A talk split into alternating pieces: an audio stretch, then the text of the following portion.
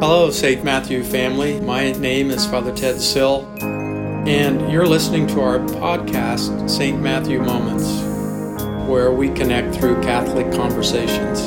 The Holy Spirit has something for us today, so take a deep breath, clear your mind, and come connect with us. Hello, and welcome to another episode of St. Matthew Moments, connecting through conversations on Catholic life.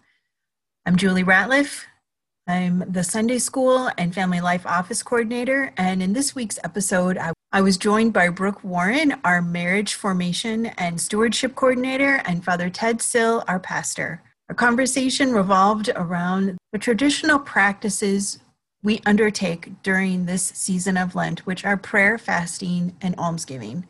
We discussed the challenges that come with those practices and the reasons why we enter into them each year. Let's just jump right in my uh, Catholic moment of the week and my shout out um, go together. Okay. And uh, the Catholic moment was yesterday when we started our parish Lenten mission, um, which you know we didn't get to do uh, last year, and it, it, seems to be such uh, an important part of our you know Lenten journey, our Lenten retreat together as a church. So um, it was nice to, to do that under these limitations. And uh, my shout out is to all those people who uh, came. We had nearly 100 socially spaced, and I didn't hear how many were live, you know, on live stream with us. So I'll be anxious to hear that, but I'm sure there are a good number there as well. Mm-hmm. Brooke, how about you? What's your Catholic moment of the week?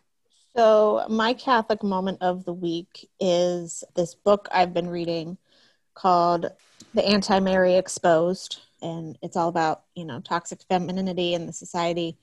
And it's just really interesting to kind of dive deeper into what Mary and her example are for us and kind of how our culture has gone the wrong way and how to get it back. So that's been interesting to read and kind of digest a little.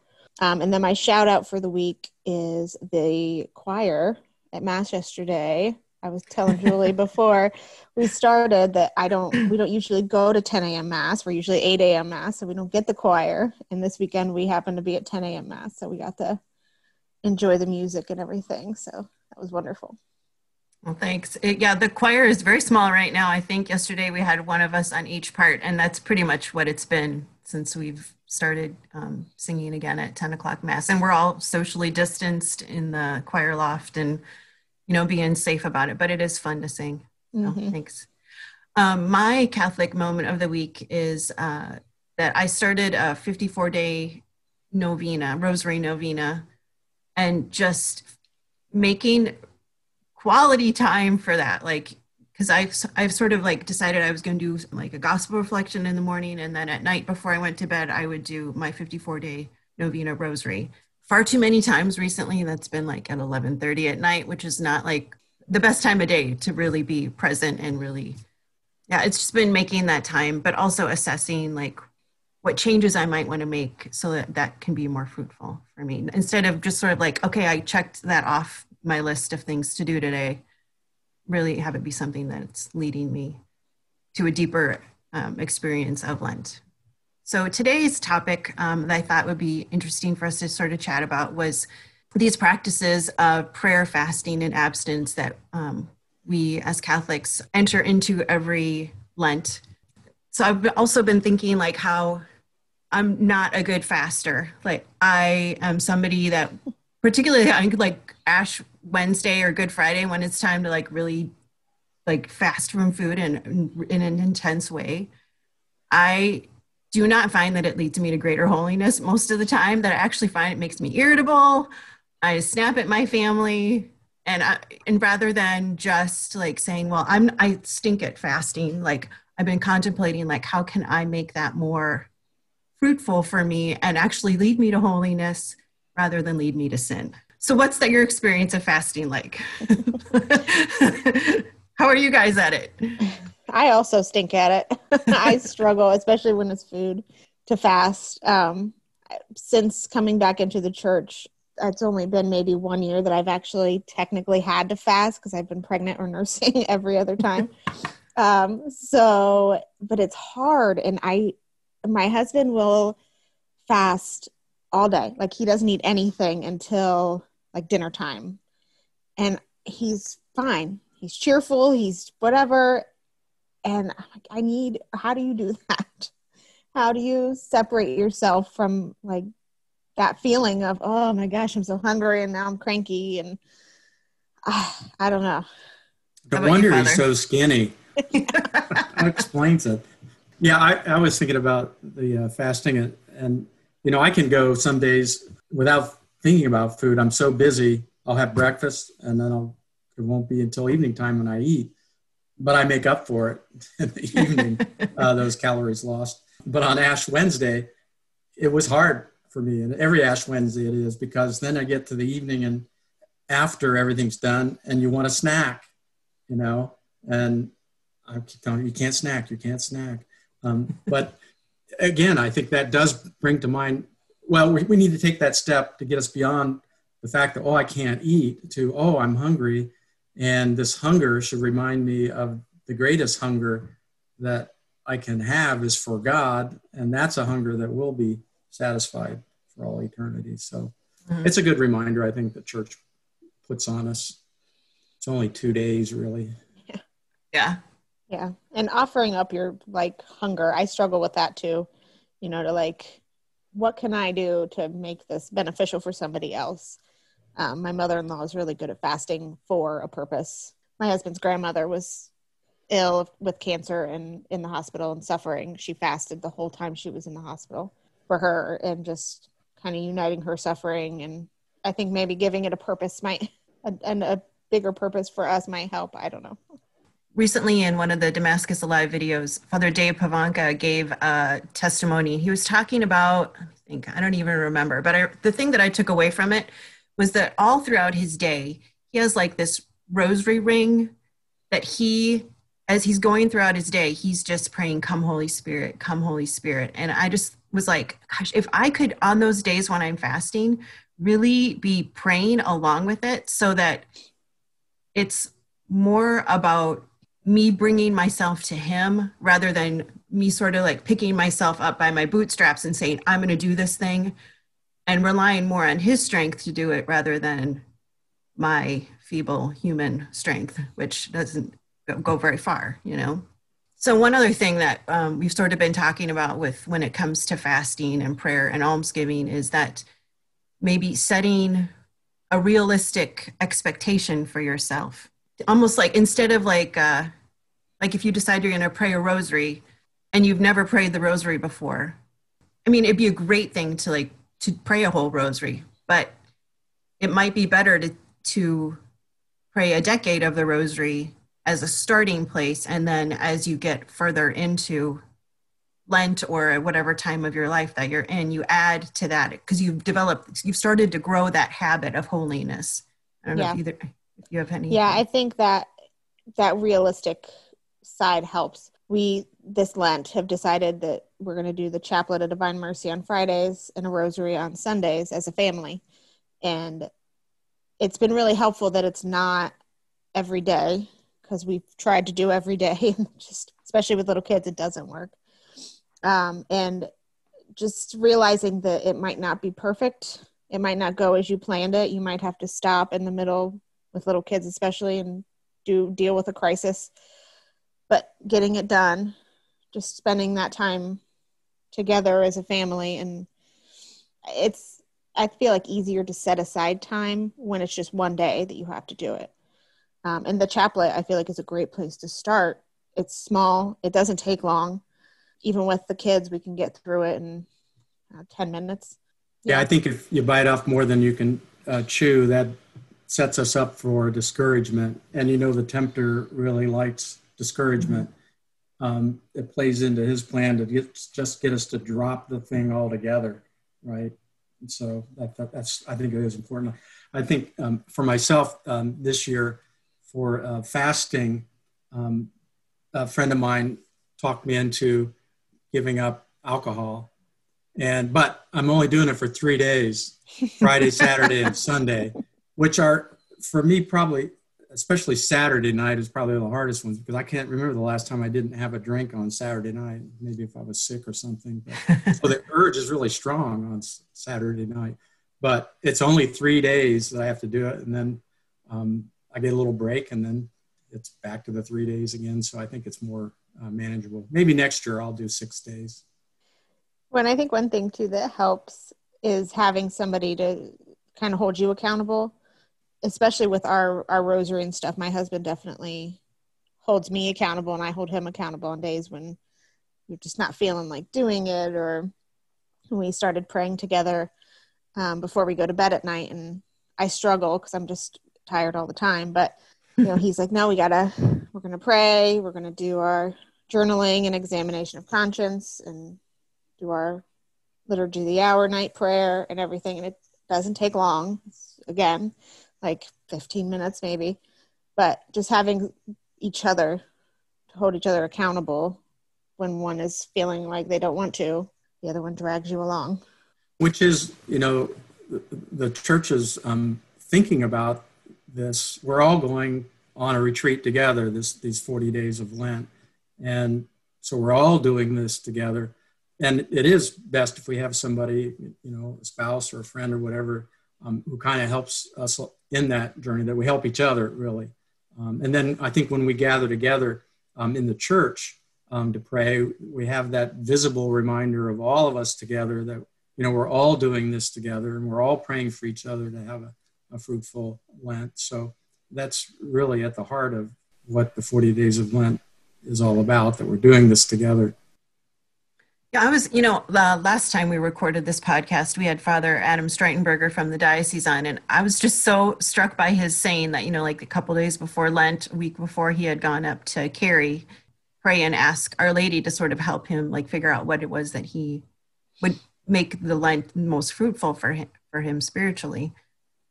Well, that was like Mardi Gras when we recorded, so it's not like I could. I mean, I guess I could have, like, if I really had thought about it, taken that day to do it, but I was in the midst of other things. And of course, I, that's not how I roll. I don't process like that. So, so here I am like two weeks into Lent, right? And I'm like, is it, is it, Father, do you think it's okay for us to like sort of reassess, like when we've made a commitment to like, like take time to reassess, like, it, is this really going to do what I wanted to do? Should I make tweaks on what my, absolutely. What my... yeah, absolutely. And to get feedback from others, right?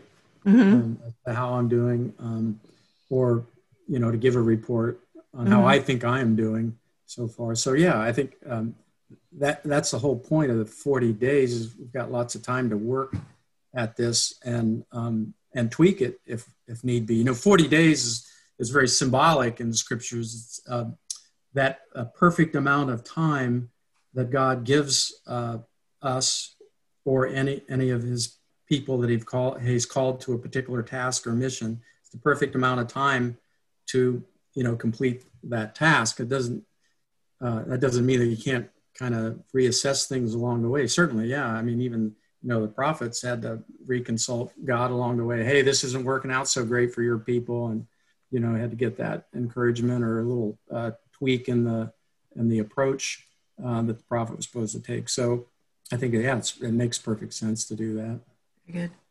Another thing that I've been sort of pondering is, you know, at Advent, we talk about penitential also, but less than Lent is. And it, I always think of it as like a time to like make room for Jesus. Like, do I have room for him in my heart? And Lent seems there obviously is a greater intensity. It's a longer season, six weeks instead of the four weeks of Advent. And sometimes those four weeks are really short four weeks because of when Christmas falls. Was thinking that Lent is more like really asking Jesus to like grow our faith to grow in us so that we become other Christs in a way. And so, like these practices of prayer, fasting, and almsgiving are practices that would hopefully fill us more and make us more like Christ rather than, and so there, we are all like little mini John the Baptists, sort of saying, you know, I must decrease so that he can increase. Yeah, I, I, I agree, um, Julie. I think that Advent's focus um, is more on making room for Jesus in our lives to enter in, just as He entered in, um, you know, to our world um, through His birth. That we're making a little more room for Him to enter into our lives. And I think Lent, the focus is we're now maybe it's a little bit uh, of a maturing of that approach where we're entering more into the life of Jesus, um, particularly his suffering, his, his sacrifice and passion, um, so that again, you know, allowing that 40 days, that perfect amount of time, uh, maybe to, to break a bad habit of vice and replace it with a good habit of virtue, that we become more like uh, him um, in visibly how our lives look because we've entered more into the life of Jesus. And then by the time we get to Easter, hopefully um, we're actually better prepared to rejoice uh, in that new life that uh, he brings us. I think too, in, in, in Lent, we slow down. Uh, in Advent, you know, with I think just with our culture and with Christmas coming and everything, it's like you're going at, you know, a million miles an hour. But in Lent, I feel like I really take the time to stop and slow down and try to be more intentional with my time and spending time, you know, with the Lord in some way throughout the day. Just putting other things aside and making room to, I don't know, just let Him talk to me and, and learn from His example in the scripture. Um, in our Bible study right now, we're talking about Martha, and you know, he she's busy trying to do everything around the house. And he's like just stop. You know mary is sitting here and she you know she's got the better part. She's listening. She's you know learning. And then later when lazarus dies and jesus comes martha greets him and is you know you you can do anything lord. Like her her faith has increased and she's she's been taught by him. You know she became open and teachable. And i think that's something that we can do this Lent. Yeah, I'm so I'm reading a book um, this Lent called This Present Paradise, and it's um, by Claire Dwyer. It's on the uh, spiritual journey of Saint Elizabeth of the Trinity, and the in the fifth chapter, because I'm only five chapters in at this point of Lent, she talks about how Elizabeth of the Trinity realized, like many of our saints, that every part of our life can be offered to the Lord and become a means of us growing closer to him. So even you know even if your life you know you've got a bunch of kids and or you have a parish that you're taking care of right father like everything that we do can be offered to him out of love. And that that is what creates the opportunity for us to become more like christ. Like like that rosary is a fantastic thing.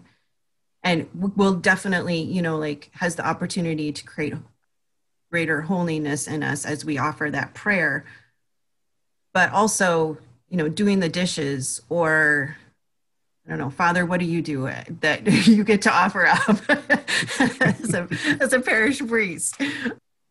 That the Lord can be at work in the midst of that, and some and maybe it's less about what what we're doing and more about how we're doing it, the intention with which what we're doing, which I think is kind of the like to check you say, "Oh, I've given up my chocolate for Lent or whatever," which for some person that might be a really good thing for them to do. That might really actually lead them to holiness. For if I'm just checking that box off, it's probably not going to have the effect that I ultimately long for. Yeah, I think that focus on charity or being more loving is that's really the whole point of almsgiving, right? Mm-hmm. It's not just giving money to those who, who need it, but it's doing things out of love, you know, being more free uh, with our love. You mentioned, well, what am I doing? Um, I was thinking about Father Peter is really quick to unload the dishwasher. And so I got to try, I try and beat him. That's a hard thing to do. One thing, it's easy to just lay back because he does it uh, so quickly. But, you know, just try to look for that opportunity to jump ahead and get it unloaded before he does would be my act of charity towards him. There you go. There you go.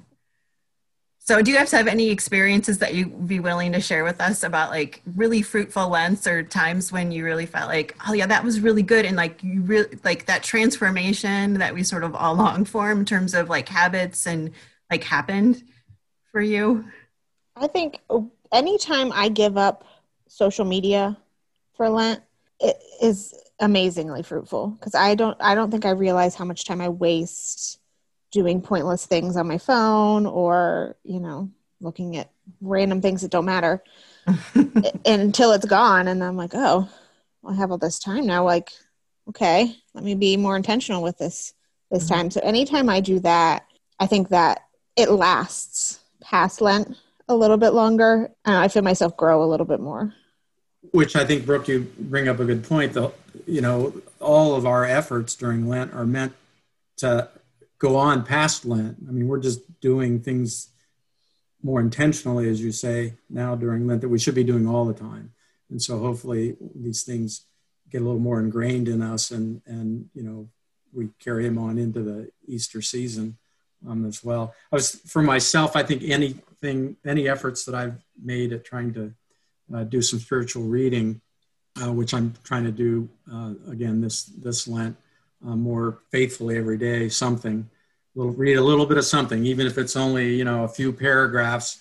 Um, we like we talked just do it in small bits. And some some days maybe i'll get a chapter read um, but to do something and then um, you know to benefit from that spiritual reading it, it, it is kind of good the insights that sometimes we can get when we just put a little effort into doing some good reading and sometimes that comes out in a homily, an idea that I have for a homily. So, um, it, it, yeah, I think that bears fruit, not just for me, but for others.